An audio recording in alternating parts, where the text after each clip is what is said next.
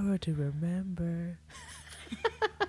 I believe in you too, in your power to remember. But I don't believe in my power to remember.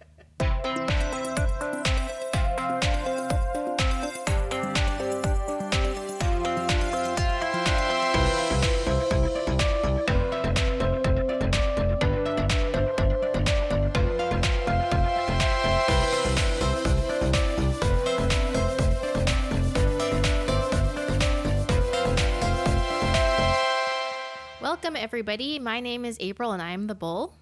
Hi, I'm Vanessa. I'm the badger. I almost said bull. that would have been bad.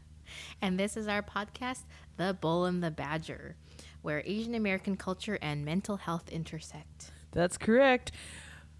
Hilarity and mouth sounds ensue. Very good. I did it. You did it. Did it. Everybody, mouth sounds.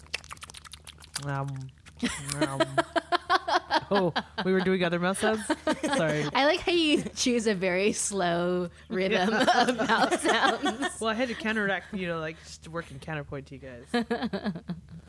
um, well, today, uh, besides mouth sounds, we are talking about burnout, and um, I guess it's not always like, oh yeah, let's just um, let's cover this serious topic because usually they're a little more uh, general. But I think this is going to be a good one because we're all going to experience this at one time or another. And one of my more mild examples is you know, after finals when you just you just you're done. You're like, I'm I'm done. I'm not gonna just gonna stop writing and fall over and, and sleep. But one thing that I would always do is I'd always watch Homestar Runner. Which- Flashback.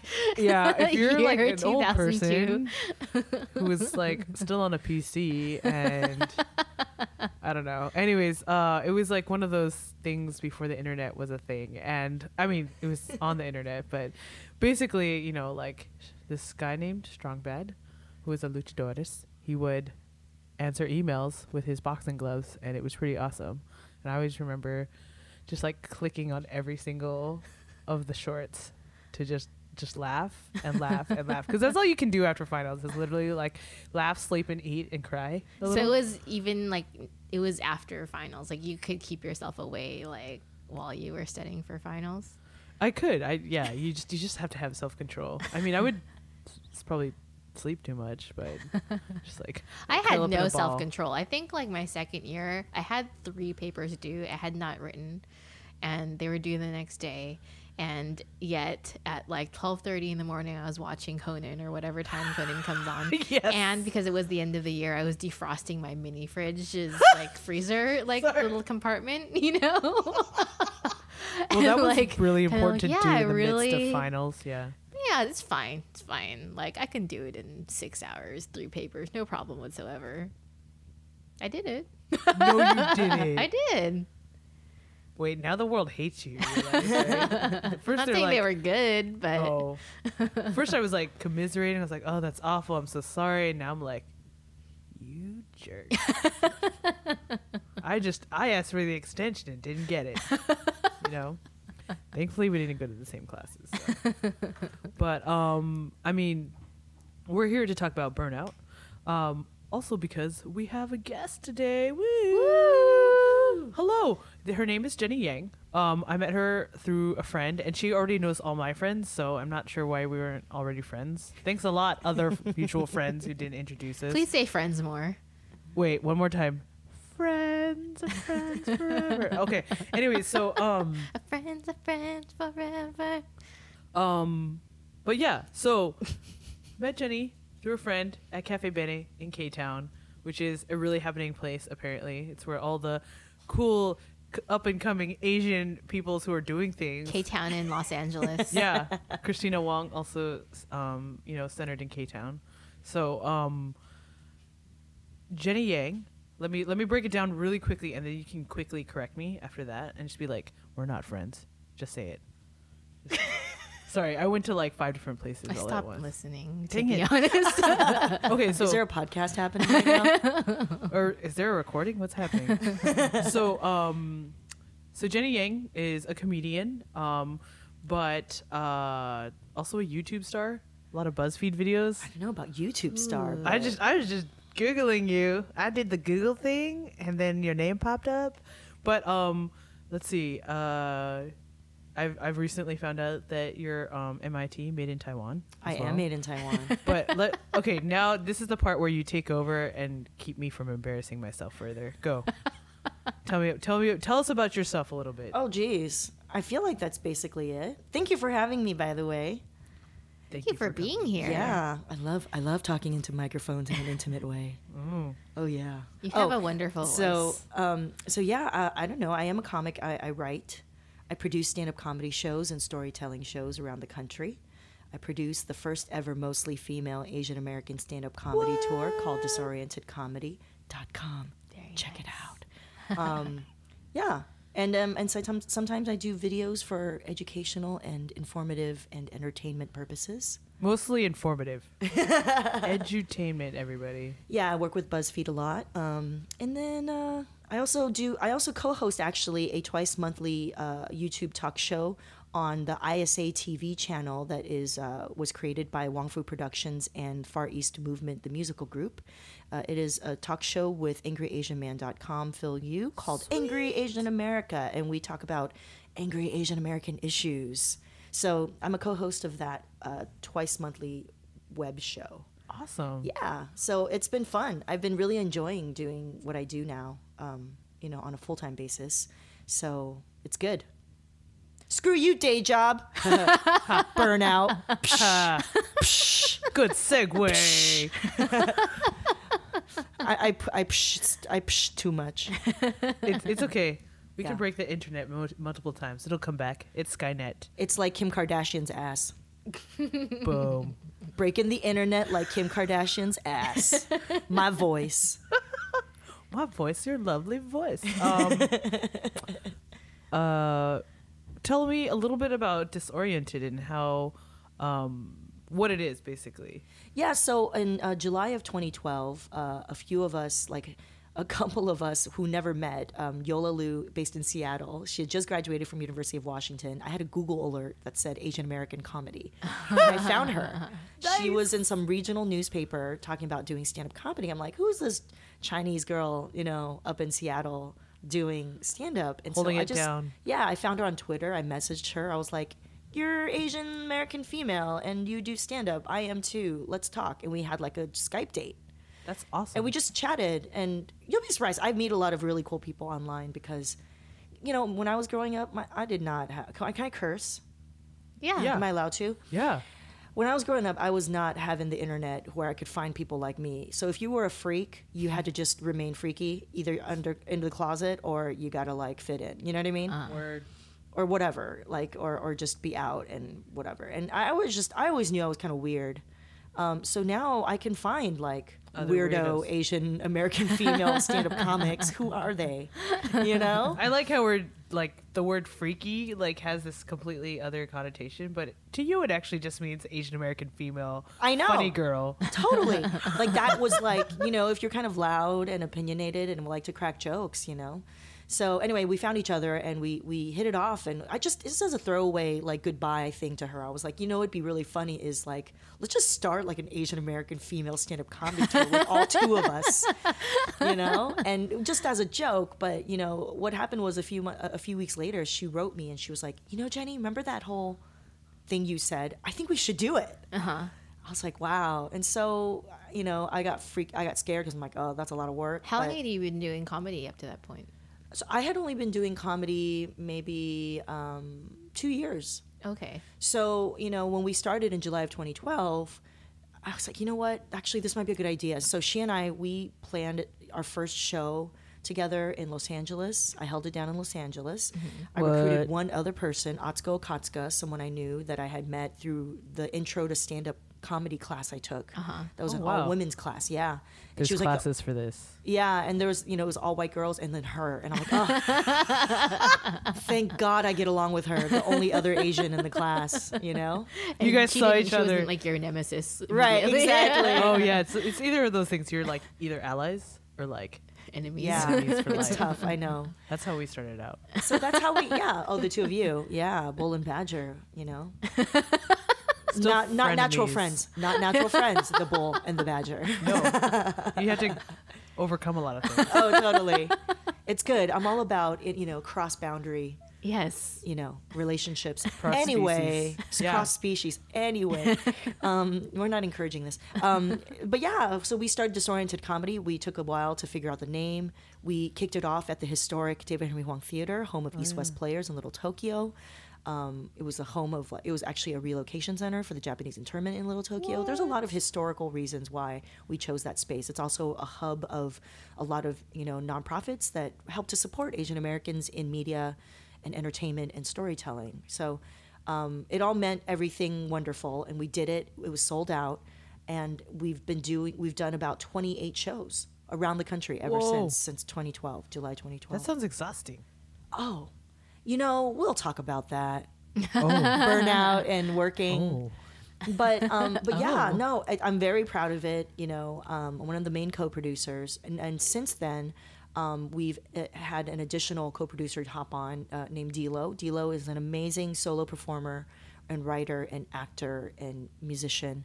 Um, and uh, he- I've admired him for a long time as a solo theater performer. He's uh, Tamil Sri Lankan American from Sri Lancaster here in Southern California, um, and he is uh, is a transgender guy and um, he really helps to sh- round out the mission of disoriented comedy which at first you know the tagline's like oh yeah it's only it's like only female quote unquote right like asian american stand-up comics but in the end um, what we the really the thrust of disoriented comedy is is let's provide a platform for people who aren't typically seen on mainstream comedy club stages right and so you know for D'Lo to join in as a he uh, as trans and as uh, brown you know, means a lot because we believe that those are also things that need to be seen. So, yeah, so that's what that's what we do. That is what we do. Now that I'm a comic and I've tried to stop my burnout. Sorry, that was a Another good segue, but we're just gonna keep talking about you. I, I sorry. I mean, that's just so that's the deep that's the deep intro on disoriented comedy. No, thank you. Yeah. Did you have a question? No. What? You, s- You started to guys are something. hosts. Come on. You started to say You're like staring at me as if I'm gonna say something. Oh, and I man, say okay, okay. Can I just say that I want to acknowledge the presence of one little peanut in the room? He Peanut surely is is here. the dog and mascot of the Bull and the Badger. Hi, Peanut. He looks a little sleepy. I know He's very looky and he's very naked right now. he is. He's undercover peanut. What? Aren't you Peanut is undercover when you're, adorable. like in costume? Peanut has a honey golden brown coat. Um, Oh. a very like a pinched Is this like single kind of look? ads for dogs? I know he His loves little uh, furrowed, for, furrowed for, forehead. That's really hard to say. A very thoughtful furrowed forehead. Furrowed, furrowed forehead. forehead. The rural juror. The rural juror. That's the best Rural joke. juror. Rural juror. Rural juror. Furrowed forehead. Thirty Rock references. I know. At least everybody got it, except for like the two listeners out there who didn't. Sorry. Oh, we're gonna we're gonna bump up the listenership on this Oh, podcast. boom. I mean, wh- who wouldn't want to listen to three Asian American people talking about burnout? Come And on. one, I one of us is especially it's funny. sexy. but I It's won't dollar who. signs. It is, and you know what I love. I don't know what people realize this, but sexy, funny dollar signs. totally, I don't know if people realize this, but Vanessa, you have a lot of very, you're very quick with the pop culture references. I just noticed. Oh, I'm I'm like pew pew. Pew pew. I know, which actually is a reference to. Um, She's got three. she I, She just uses she just over and uses over three again. pop culture references. Why do you tell my secrets? But that's what I love, you know. I love that you can talk about pop culture, but also about these serious things, and which is kind of basically why I, I do what I do now, you know. nice. Yeah, because like I used, to, I, you know, I used to work in politics, which is a nice little segue to my burnout story. but- Yes, thank you. I know, right? But um, I used to work in politics, and like, and um, it was just always so serious, and I loved it because I care about these things, right? I have passion. I'm a true believer. I care about social justice. Um, I also had the side of myself that was very not serious, you know? And I just felt like there wasn't a real way for me to bridge that gap. And so for me now, as a stand up comic and as someone who can write, trying to create a platform for my voice and other voices, I feel like that's like, this is the arena for me to do that, you know? Um, so actually, I used to work in politics. And uh, that's actually where my, my burnout story comes from. Okay. Um, and so we'll define burnout. but for now, yeah. So I used to work in politics, and I just was so serious and passionate, and it was great, right? Because I care about social justice, and you know, I want to like fix the world. Yeah. But um, but what I found increasingly was that I was just not happy at my job. I worked for a labor union, um, and there's a lot of there's a lot of uh, we'll get into that. But um, but now that I get to do stand up comedy and produce shows and talk to people and create a platform uh, for my voice and other voices. I feel like it's the right arena now for me to both do all the serious thinking and thoughts, but also be silly, right? And and be free and expressive and um, yeah, and so that's why I feel really so fortunate to be able to be doing what I do now. Um, because trust me, you guys, it was not pretty when I was trying to transition from politics to what I do now. Um, No, I think tell us about that part because I think that's where people's confusion comes in in terms of um, like I'm burnt out. How do I get to the other side, kind of thing? oh yeah. And my, my burnout was real. And by the way, let's define burnout. You know what I mean? Let's freaking do it, you guys. Oh, Jenny, take the Peanut? lead. Let's define burnout, Peanut. Okay, so I looked on, I just Googled it. Oh, dude, and this is what helpguide.org, a trusted nonprofit resource. I don't know if it's trusted, you guys. If you have a tagline that says "I'm trusted," you probably shouldn't be trusted. Yeah, but whatever. okay. suspicious. But this sounds about right, okay? Here we go. What is burnout? Burnout is a state of emotional, mental, and physical exhaustion caused by excessive and prolonged stress. It occurs when you feel overwhelmed and unable to meet constant demands. As the stress continues, you begin to lose the interest or motivation that led you to take on a certain role in the first place. Ugh. Amen, sister. Or I just amen myself. Amen website. helpguide.org. that is so real, you guys. So let me let me break this down. It's because we didn't amen. She had to amen herself. Dang. So I used to I worked for the labor movement for a few a number of years, and Wow. um, I and I worked mostly for this organization called the Service Employees International Union, Wow. which I still believe is a very important and integral organization for American politics. And to support the labor movement, there are a lot, a lot of problems, like any large institution, and so I just wanted to like give that caveat because um, I'm still friends with a lot of amazing people. Uh, I, but what happened was I actually started off being like a lobbyist slash researcher in policy for the the local that I was a part of. The local is kind of like the local chapter, right, of this larger organization.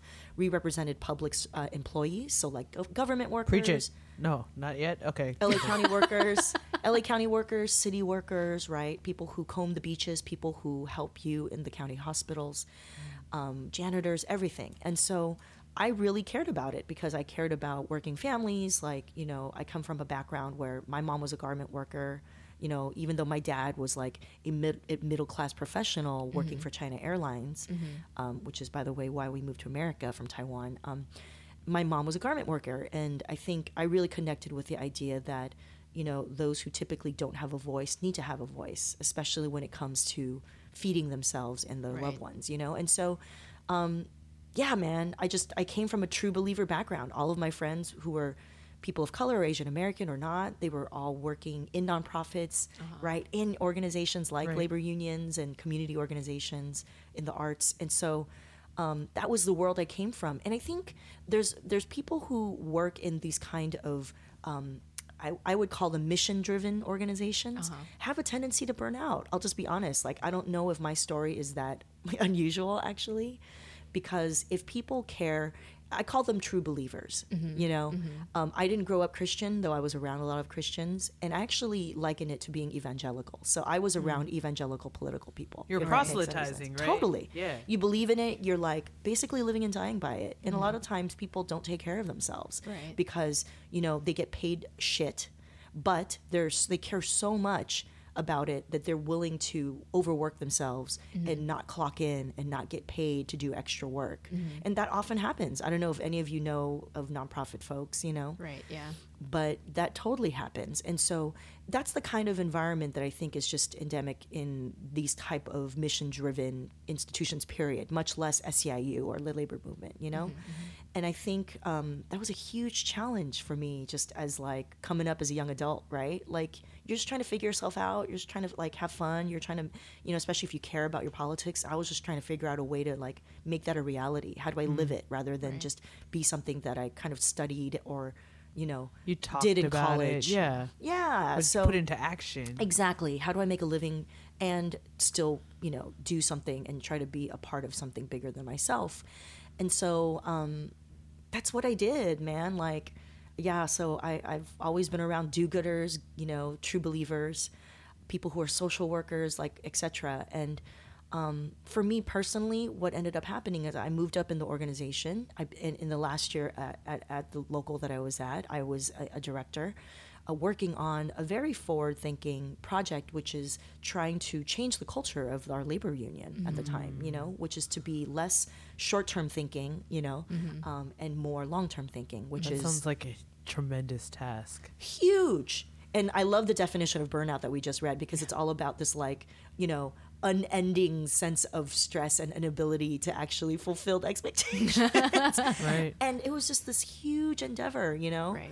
um, I ended up, you know, spending nine months of that last year as a director, putting together a strategic planning process for the, our entire union of 85,000 members and 250 staff Oh, in wow. about eight different offices throughout Southern California into the Nevada border. I Oh, mean, it was very a big task.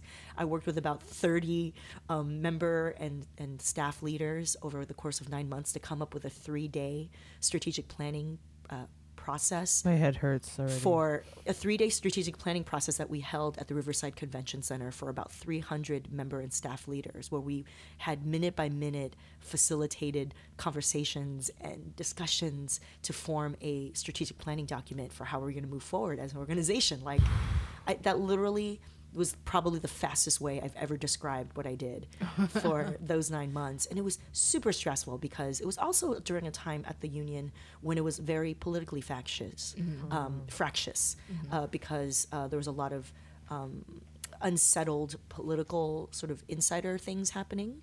Um, and, and I was working with these top leaders. And so I felt like, you know, if you're trying to do this long term, very strategic, stable planning process with, uh, uh, you know, with sands that are constantly shifting underneath you, it was crazy making you guys. And especially as someone who was like a long time overachiever, workaholic, Right. Oh, yeah. I, and I cared so much. You know, I, I probably cared too much about my work in that I that was so much the cornerstone of my self-esteem and how I valued myself. Mm. And all of that combined made for an unhappy Jenny, you guys.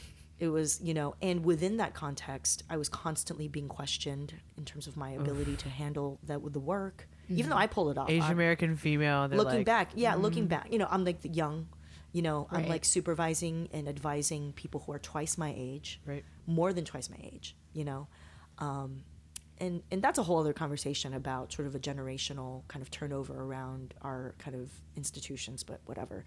Um, but in the end i quit my job but this was after a prolonged period of being on workers comp and i took medical leave because i was so stressed. I literally there was after we had finished that project i was relieved. I was like i'm actually very proud of what i was able to accomplish but and i was starting to transition into other work and the implementation of that strategic plan. Um, and because there was so much shifting supervisorial stuff and whatever i just totally decom- like i just totally deflated you know after that huge push of work right, for that three day process You just fell over. yeah and it was just hard for me to get back into it and and um, i think i've just was so overwhelmed with that pr- prolonged level of stress um, and lack of feeling lack of being valued by you know the organization um, while also you know that you know having such a high high value on that work as a part of my self-esteem Yeah. that um, I- you know at that point I was seeing a, a therapist because we had a great um, uh, benefit program, but I was seeing a therapist regularly, and I was seeing her more and more because it was so stressful.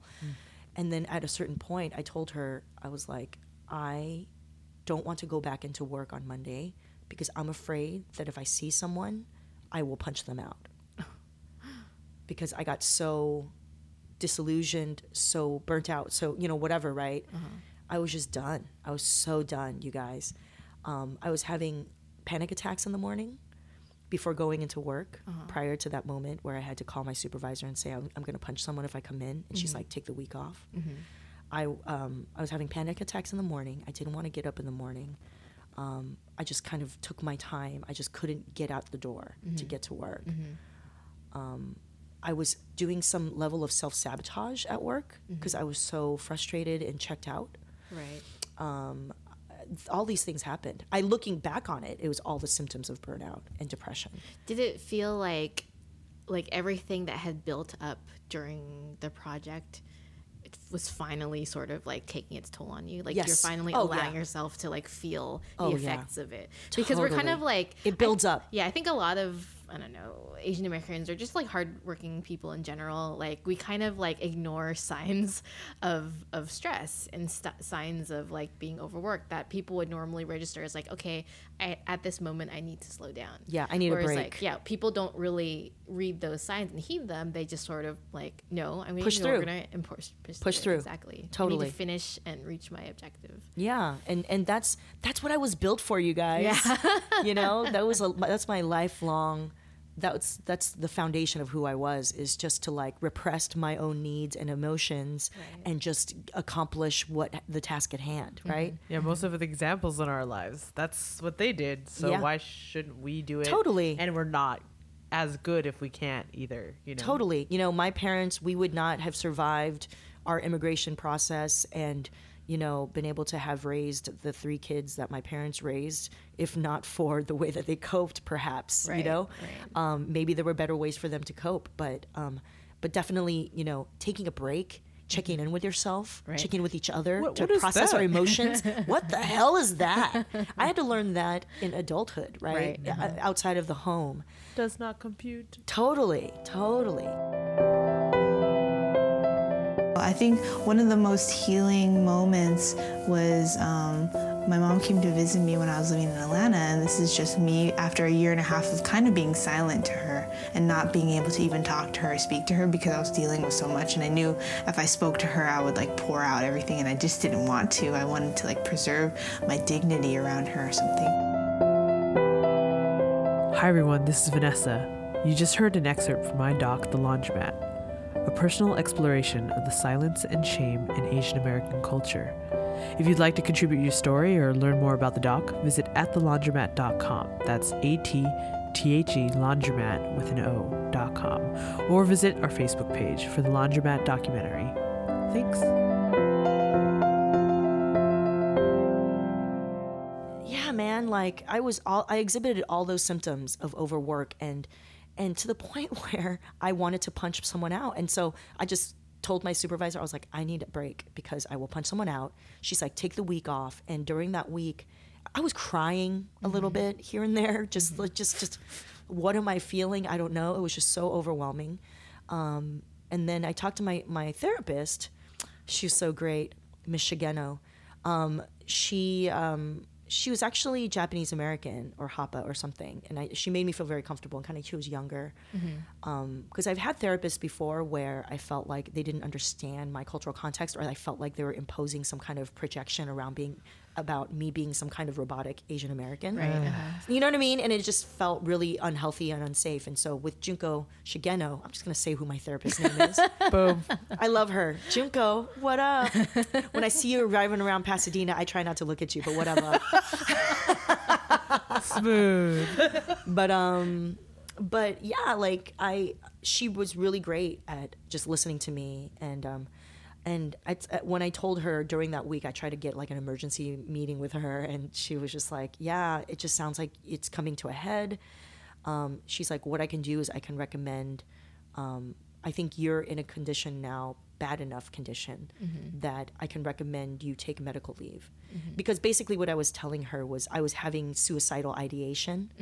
Just I wasn't. I told her I was like, I don't. I'm not going to do it, mm-hmm. but I, I'm having these ne- really negative thoughts, mm-hmm. you know, of mm-hmm. like worthlessness and and like just it just the, all the depression talking, Right. you know. Oh, the spiraling Yeah, down. yeah, and and you know, she helped me to see that that was a, a part of from myself, and that was a part of what was I was going through. But because I was going through those thoughts, she was like, "That totally qualifies you to take medical leave. Like, it's fine. You'll get workers' compensation. You know, I sign a thing, and you just, you know, eh, when necessary, you just submit it to your HR or your whatever, and you take the time off, and you'll still get paid." I'm like, "Great." you know, the, she's like the only catch is you have to do this outpatient therapy group. Mm. It's basically oh. it's basically the the halfway house between regular individual therapy and being committed against your will. It's like that halfway point. Right. So a couple, two, I forgot it was two or three times a week. I was required to come in to um, to a, a group therapy setting, basically, with a couple of therapists who ran it.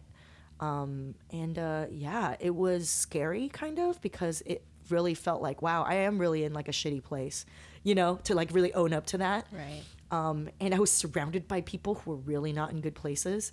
And like this is the this is the fucked up way that I thought, right? Right, because yeah. I'm so competitive and overachiever. I showed up and I like met everyone, and I was like, oh, everyone's doing worse than me. Yes.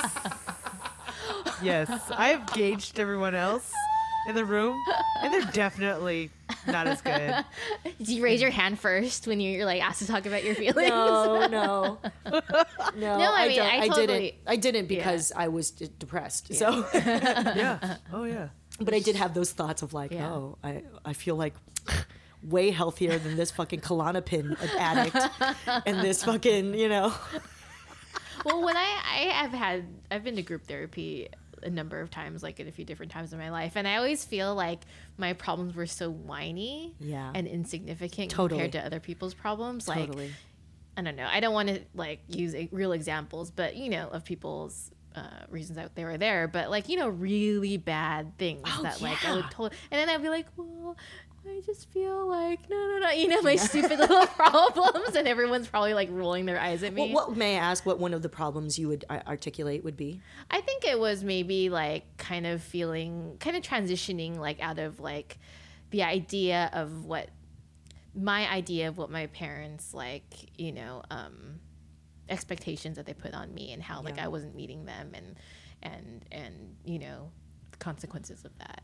I yeah, guess, you and, know. I, and, and I think I think that's the thing, right? That like specific to Asian Americans, Mm-hmm. we sound like assholes sometimes when we complain about our problems Right, because it's like, oh, your parents are like working really hard to pay f- pay for you to have a roof over your head, and all they expect you to do is do well in school and get a good job. Oh, boo hoo to you, yeah, exactly. right? Yeah. Yeah. Yeah. Wouldn't wouldn't doesn't that just describe most of the Asian American immigrant, you know, Yeah. kind of community? Right, exactly. children of you know what I mean, children Yeah. of immigrants, and and that sounds so basic and so like that's not a big deal Yeah. to like I think Americans, but I think in the context of our families, of our sense of self, Right. of right of our community, of our cultural expectations, it weighs differently. Exactly. You know, Yeah. um, and that shit is ingrained in a different way. yeah.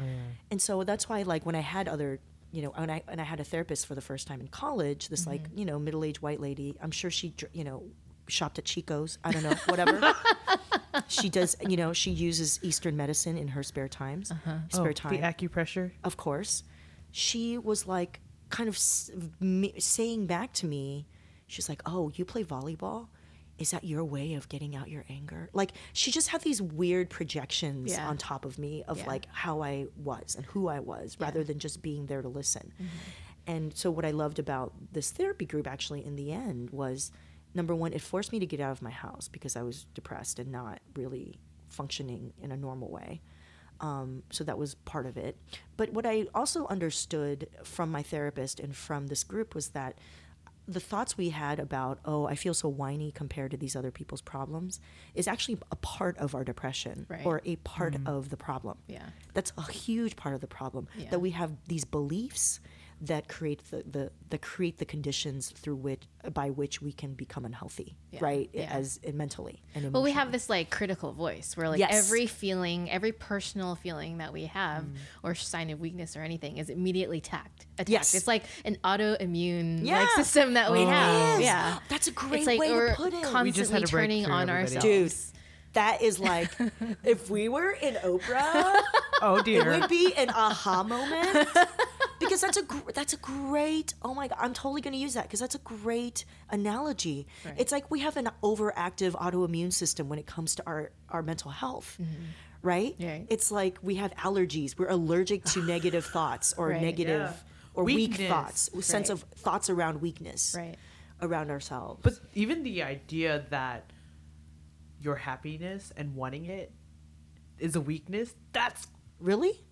that's What do you mean? no, I mean like sometimes when we want to acknowledge our feelings or want to pursue our own happiness, we see it as a sign of weakness. Why? You know, Like, I want to tell me, uh, explain more about that. I think because, it's selfish. It's selfish. Okay, so I get that. Yeah, yeah, yeah, yeah. yeah. And and those ideas of selfish thoughts or thinking of yourself, those become weakness and the fact that we identify as a weakness, either being sad about something Yep. or um, just not or being in like not able to act or, Yeah. or even feeling burnt out from something that's a weakness Yes. and then you tell yourself that and then you can't get past that Yes. you can't get past being Exactly. weak and that shame cycle Yes. begins right? Totally. Yeah. You just described basically how I was feeling when I was burnt out.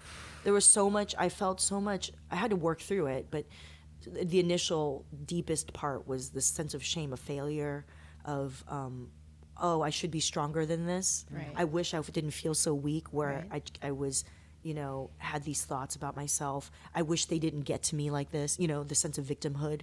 Right, You know, victimization, exactly. like, oh, I wish, you know, the people I was working with, you know, just, just, you know, acknowledged how great I was and didn't make me feel this way.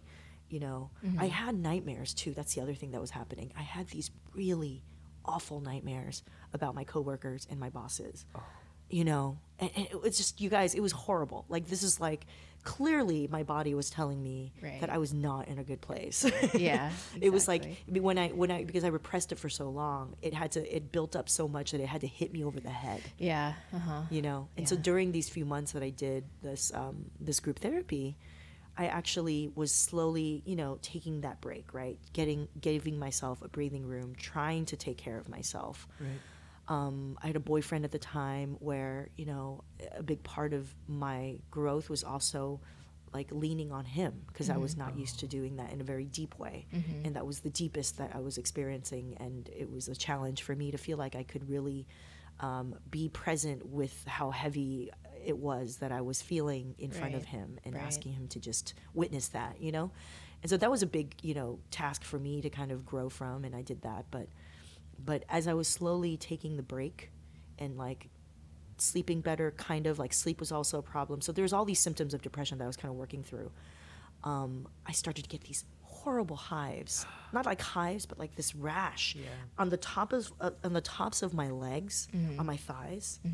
I had this blanket of these little beady little rash, this blanket of rash. the black red. swan I don't know. Rash. It was like Just kidding. it was like it was like red and itchy, and it lasted for a number of weeks. Wow. Like over a month. Wow.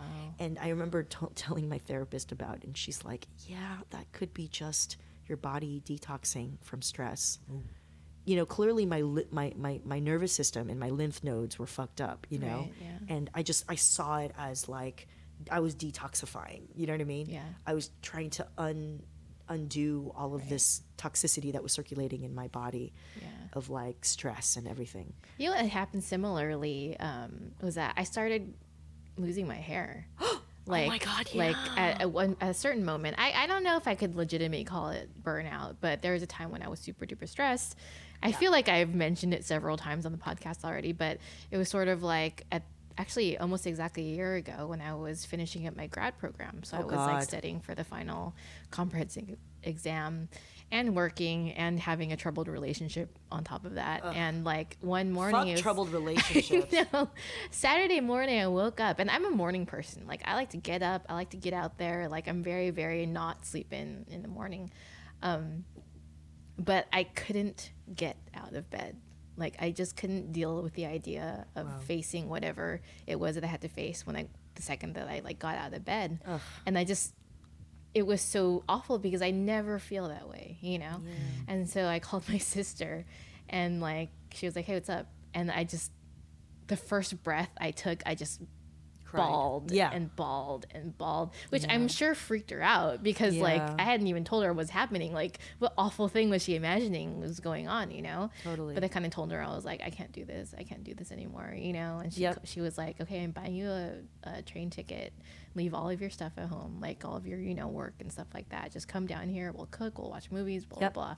And it was really good. It was really really Aw, sis- sisters. sisters. But as I was waiting for the train, first of all, train stations are very difficult. You don't know which side to. Okay, for me, It's train stressful. stations are really difficult. Yeah. And so, train? and all I What's the had had right answer? exactly. I was on the wrong side, but like you can't just cross over because you can't just cross, you know, Yeah. the, the train tracks. And so I had to run up like three flights of stairs, run across, run down, and I was so out of shape that immediately started vomiting like on the like platform. April. Where all these people were around me. Oh my God, but, April! But that was, but that's so poetic that that was where you were at, right? But I looked cool because I had my sunglasses on. Oh, Like yeah, it was really glamorous. so, like I like threw up. It's and totally then, like, glamorous to wiped be out my of shape and depressed. and then wipe my face with my hand, and then walk toward like the correct Yeah. platform. Dude, it was probably really gangster when you like wiped your mouth. Very Take that, cinematic. world. That's very cinematic. Very slapstick, like Wow.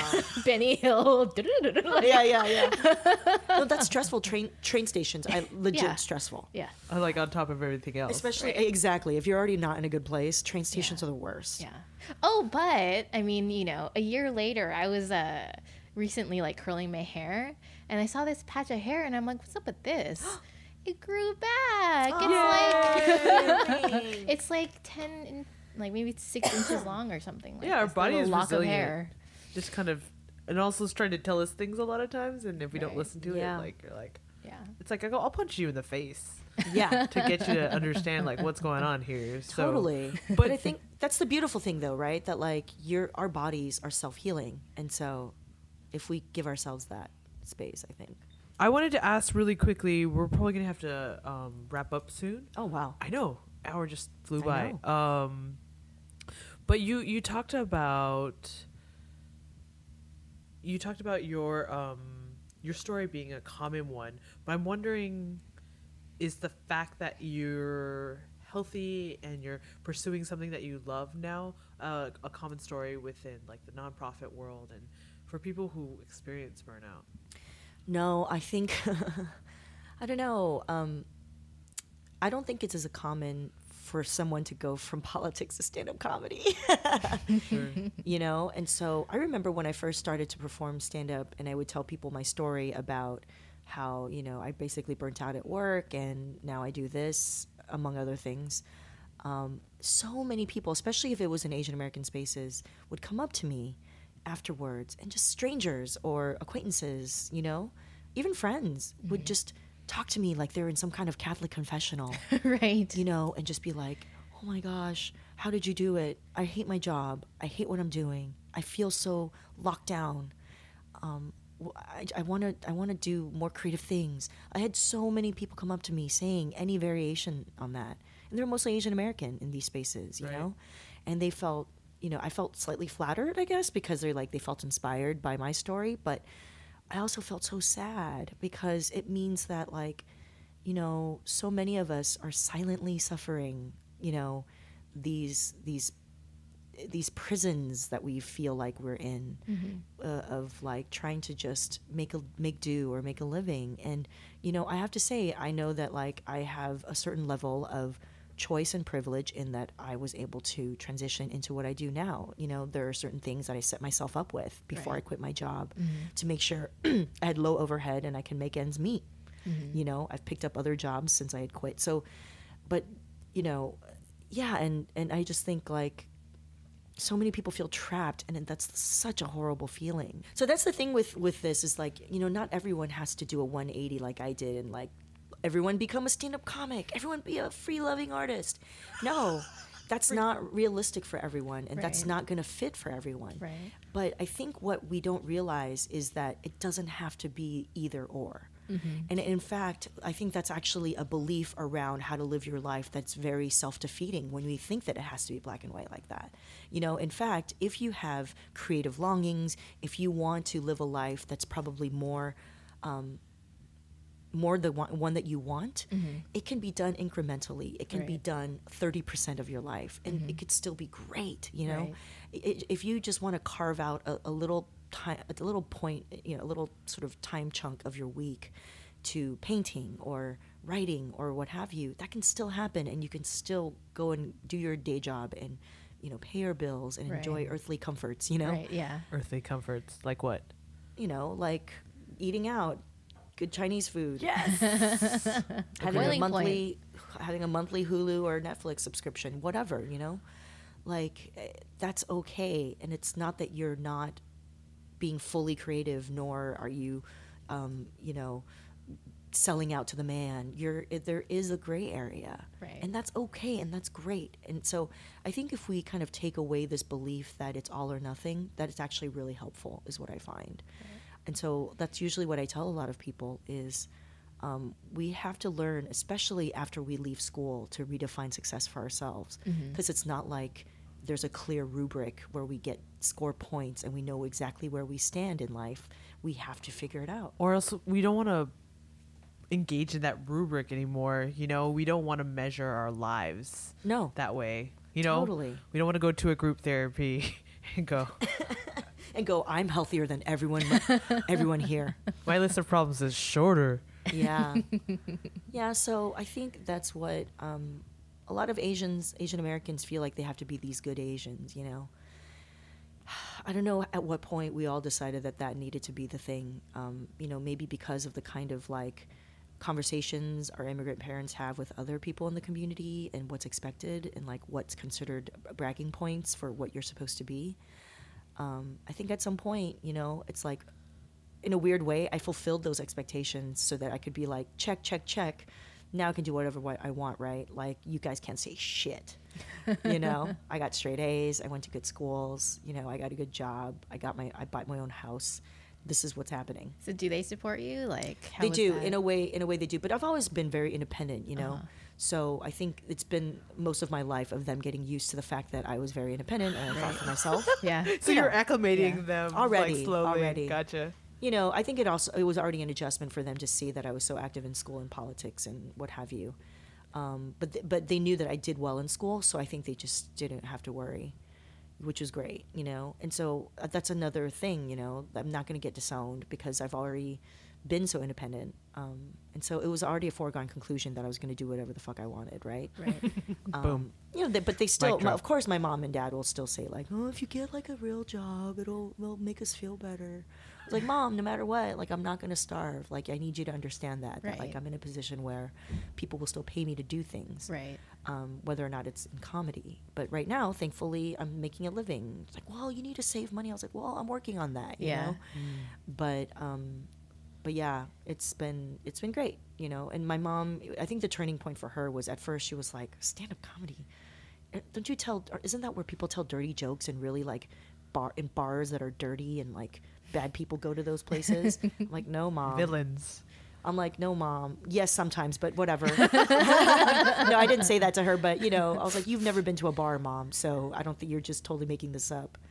Um, but yeah, so I just, but she's come around because the last time she came back from Taiwan, she actually bought me a couple of shirts that were like black and shiny. and she's like, this is very good for the stage. I'm like, okay, mom. That's very cute. It's very cute. I've never worn what she bought me on stage, black but and shiny. Yeah. totally. I was like, that's so Oh. sweet. I know it really made it. It, very, was very touching, but A way of supporting you. That's really cool. I know. Dude, oh, really quickly, just to bring it all back together, um, what are some tips to combat burnout, April? Doesn't Oh. mean you have more than one. Yeah, get on the Google, please. I'm gonna go back on the Google. I know what I did for personally was um, therapy helped, and I know that not everyone can get therapy. But I think what really helped me was um, learning about cognitive therapy. So if you just there's so much information out there online. Even if you're like, okay, if I'm talking to you right now and you're super alone and you have like a horrible home situation where you feel like you just can't breathe, um, at the very least you have the Google. Google cognitive therapy and just learn about ways of kind of like short circuiting the negative thoughts and critical Right. thoughts that you have with, with yourself. I think that's such a great start. There's like actual like tools, you know what I mean, that we can actually learn. The other thing is just journaling helps if you if there's not someone you can trust who you can kind of unburden your feelings toward. right. That helps. Also just sleeping well. That's I can't you can't emphasize enough taking care of yourself by sleeping and eating well and working out. Exercising, yeah. I Um, think um Oh, go ahead. I mean, the whole like autoimmune response thing that that we talked about earlier. I've talked about the phenomenon with a lot of different people, and it's we sort of like use different analogies here and there. But I think one of the best ones um, came about like a few months ago when my friend was like, "Well, you're kind of like John Nash in A Beautiful Mind, where you have all these imagined things around you that you believe are real, like Paul Bettany and the other guy, you know, and like like you have these negative thoughts, but and they'll always be there because they were very like early on like just like embedded in your your psyche, you know. And so they'll never go away. You'll never get rid of them. But the trick is to learn to ignore them. Yeah. So whenever your your mind starts to attack you by calling you lazy or weak or whatever, don't see it as your own thought, but understand it as like this sort of like floating like Paul Bettany or whatever. That's Voice. Just, yeah. just- yeah. It's not you. It's yeah. not actually you. It's Yeah. the depression or the perfectionism Right, talking. Yeah. Right. And I'm- so I'm like gonna- to to see the you know to to make the distinction between who you are and this sort of like inborn negative critical voice, it's it's it's very important. Yeah, just kind of see him as the albino in, you know, Da Vinci Code, Paul Bettany.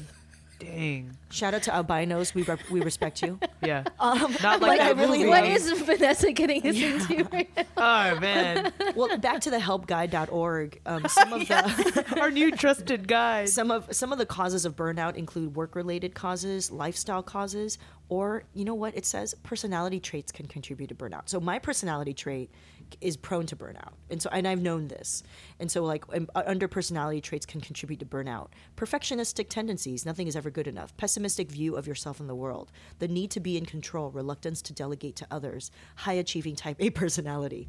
So that describes most of my Asian American friends. So but uh, you know, but that just personality wise makes you prone, I think. And so I just I think it's been a long lifelong practice to kind of figure out how to counteract that. You know. Right. Yeah. No, it's going to be lifelong, building those lifelong habits. And just to call back to our previous podcasts on flow, you know, finding something that makes you happy and engaging in that in a regular basis, whether it's creative or whether it's just cleaning your room. I mean, obviously, Sometimes break. I'll take a day off. I'll take a spin class and go to Souplantation after. And Yes, you plantation. yes, high Souplantation. Uh huh. That's I my don't love jam. Soup plantation, but I just wanted a high five. That's my happy place. It is. It's the best. Okay, Boiling Point and Souplantation. Yeah. Okay. And now Moon House. Where? Chinese food on the west side, everybody. Oh, Heads yeah. up, Moon House. I know. You're welcome. Finally, something pretty good, right? Yeah, Dees. On the west side. Dees, pretty Dees. Pretty DCF. Oh my God, you're so millennial that in fact you have to shorten decent. I know. I'm crying to my hand right now. Hot Asian shameful tears. Well, Jenny, thank you so much. Um, I really appreciate you coming in Oh, and telling your thank you. story. I think it's sometimes when you have to retell that story a lot because that's my documentary. It's hard. It's like absolutely like sometimes you relive it and you're like, oh, and you're like, it was horrible. I'm over it. But you know, like for me, I tell people, you know, depression's a chronic disease that you have to deal with that like on a daily, weekly, monthly, yearly basis. And so, thank you for coming on and sharing all about. That. Oh, that. no problem. And April, any last words before we sign off? No, not at all.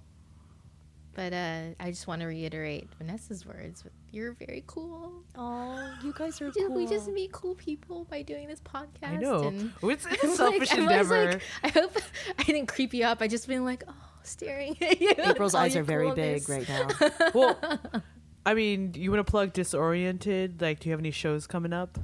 Yeah, I mean, I don't know when this is going to come out, but uh, we're uh, we have monthly shows in Los Angeles every fourth Thursday. We have a new storytelling series called Family Reunion. At some point, y'all are going to be on it. Trust. Oh no! yeah, it's a great way for non-stand-up comics to be a part of our community that we're building. Um, and then throughout the country, I mean, by the time this comes out, you might have missed um, our January 2015. I know. At, the, at that point, once this comes out, Margaret Cho would have been our surprise headliner in San Oh my Diego. gosh. So uh, y'all can show up. That was me hitting my head on the mic. I By the know. way, in February, we're going to be in Fresno, and then um, we have a huge tour that we're planning for the South, Texas, and New Orleans, as well as the Midwest for the spring. So go preach the word, sister. I know, just trying to get the voices out there. the the the prophet voices of comedy. Damn, profit as in if P R O any of you were wondering, P H T. it is Sunday today. Vanessa. Oh yeah, I'm in the mode. No, but like take us to real, church. Bringing it. You all brought it today. Thank you, thank you. So um, maybe one day we'll have you back. I would love it. Thank you so much. Thank you, Badger and Bull. I don't. I didn't know what to do. I I forget we're like. How you It's a podcast, so I saluted her. and Nobody can see that. wow. Maybe next time just say salute. yeah. Salute your shorts. That's it. Thank you. All right, thank you, Jenny.